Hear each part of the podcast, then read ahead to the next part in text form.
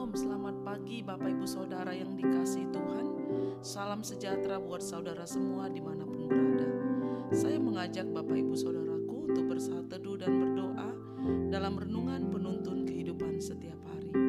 Kiranya damai sejahtera dan sukacita oleh roh kudus Senantiasa melimpah di dalam hati dan kehidupan kita semua. Amin.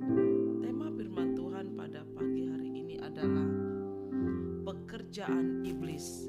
Ayat bacaan kita terambil dari 1 Tesalonika 2 ayat 13 sampai ayat yang ke-20. Mereka mau menghalang-halangi kami memberitakan firman kepada bangsa-bangsa lain untuk keselamatan mereka. 1 Tesalonika 2 ayat 16. Saudara, dari perikop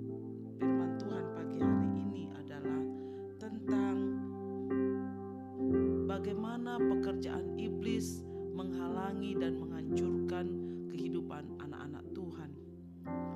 Bagaimana iblis menghalang-halangi setiap anak-anak Tuhan yang ingin lebih dekat dan sungguh-sungguh dalam Tuhan. Terlebih saudara di waktu-waktu sekarang ini, umat Tuhan harus meningkatkan kualitas hidup rohaninya. Harus berlari mengejar perkenanan Tuhan bukan malah bersantai-santai. Sebab kenapa? Iblis pun bekerja semakin intens untuk menghalangi pemberitaan Injil dan mencari cara yang tepat untuk menipu, membujuk, mengelabui, menjebak, menjerat, dan menghancurkan hidup manusia. Karena iblis memang ahlisnya dalam hal menyamar. Hal itu tidak usah mengherankan, sebab iblis pun menyamar sebagai malaikat terang. Dan dalam Yohanes 8 ayat 44 dikatakan, sebab ia yaitu iblis adalah pendusta dan bapa segala dusta. Firman Tuhan memperingatkan kita pada pagi hari ini untuk ekstra waspada dan selalu berjaga-jaga dalam doa agar tidak terpedaya oleh tipu muslihatnya. Terlebih saat hari-hari ini, saudaraku, di mana kita sudah terbiasa dengan ibadah online, sehingga ada satu kenyamanan bagi kita untuk tidak lagi ingin datang ke gereja, bersekutu, berkumpul bersama teman-teman seiman di dalam kita memuji, menyembah Tuhan dan mendengarkan firman Tuhan. Jadi banyak beberapa dari anak-anak Tuhan, dia lebih suka ibadah di rumah karena menurut dia ibadah di rumah itu tidak dibatasi waktu, kapan saja dia bisa. Dan dia merasa situasinya lebih enak. Ini juga kadang-kadang dimanfaatkan oleh iblis untuk kita tidak beribadah dengan sungguh-sungguh. Padahal kita tahu kalau ibadah di gereja itu normal, ibadah di rumah itu sebenarnya abnormal. Tapi banyak sehari-hari ini kita lihat anak-anak Tuhan, baik anak kecil, baik remaja, orang tua, mereka lebih suka sekarang ibadah di rumah secara online. Karena kapan saja bisa, tidak ditentukan jam waktu ibadah yang diadakan di gereja. Kadang iblis pakai ini sebagai suatu senjata iblis untuk membuat kita tidak sungguh-sungguh beribadah.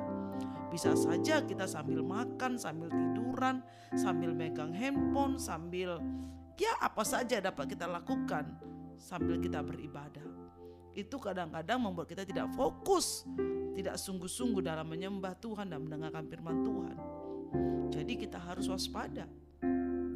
Tujuan utama iblis adalah ingin menjauhkan dan memisahkan manusia dari kasih Tuhan dan berusaha untuk mencuri firman dari kehidupan orang percaya supaya manusia kehilangan pengharapan di dalam Tuhan.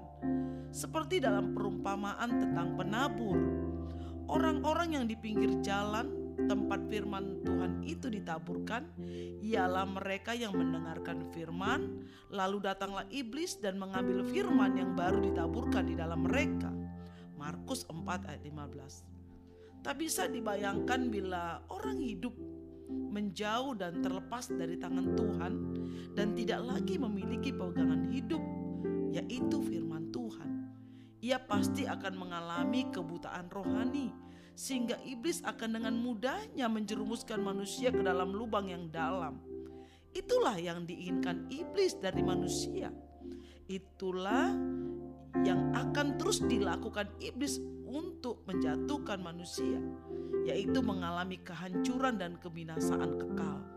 Bukan hanya itu, iblis juga berusaha untuk mendakwa orang-orang percaya siang dan malam supaya mereka dihantui rasa bersalah dan perasaan tidak layak sehingga mulai meragukan statusnya sebagai anak-anak Tuhan dan tidak lagi percaya akan janji firman Tuhan. Bagaimana di hari-hari menjelang kedatangan Tuhan? Manusia akan diperhadapkan dengan masa-masa yang teramat sukar. Kita tahu bahwa hari-hari ini adalah hari-hari akhir zaman ini adalah waktu yang tidak akan disia-siakan oleh iblis.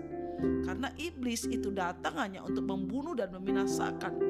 Tapi Tuhan, Yesus Kristus datang untuk menyelamatkan dan memberikan kita hidup dan hidup dalam segala kelimpahannya Tuhan. Iblis akan menyamar sebagai dewa penolong bagi manusia yang sedang dalam kesesakan dengan menawarkan pertolongan instan yang dikemas sedemikian eloknya menurut kasat mata. Padahal di balik itu ada jebakan yang sangat mematikan. Contohnya apa saudara? Contohnya hari-hari ini akibat pandemi ini banyak orang kehilangan pekerjaan. Banyak orang kehilangan mata pencarian. Banyak orang masalah dalam ekonomi. Tapi karena masalah ekonomi ini membuat rumah tangga keluarga menjadi sering mengalami perdebatan. Suami istri sering mengalami permasalahan. Suami istri saling menyalahkan. Maka iblis pakai ini untuk membuat rumah tangga itu hancur. Bahkan mungkin sampai bercerai. Jadi kita harus waspada sebagai suami istri rumah tangga dalam Tuhan. Tetaplah kita berdoa, tetaplah kita berharap kepada Tuhan. Tanpa memiliki dasar iman yang kuat, kita akan menjadi sasaran empuk iblis. Tapi kita percaya pagi hari ini kita semua orang percaya kepada Tuhan, kita akan memiliki kemenangan ketika kita sungguh-sungguh hidup dalam kebenaran firman Tuhan. Amin. Mari kita berdoa. Bapak di surga kami mengucap syukur buat firman pagi hari ini. Kami percaya Tuhan pagi hari ini Engkau selalu ada dalam hidup kami. Tuhan ajar kami untuk selalu berjaga-jaga dan berdoa dalam setiap hidup kami. Karena kami tahu iblis seperti singa yang mengaum-ngaum ingin menerkam setiap kami. Tapi kami percaya ketika kami dekat engkau, ketika kami berserah kepada Tuhan, maka iblis tidak mampu menjama dan menghancurkan hidup kami. Terima kasih Tuhan Yesus, kami serahkan seluruh hidup kami dalam perlindungan penyertaan-Mu. Dalam nama Tuhan Yesus kami berdoa, haleluya. Amin. Kiranya berkat yang sempurna dari Allah Bapa kita, kasih karunia dari Tuhan Yesus Kristus, dan persekutuan dengan Roh Kudus menyertai kita dari sekarang ini sampai selama-lamanya. Amin. Maju terus dalam tuntunan Tuhan saudaraku, tetap semangat. Sampai jumpa esok hari di penuntun kehidupan setiap hari. Tuhan Yesus memberkati.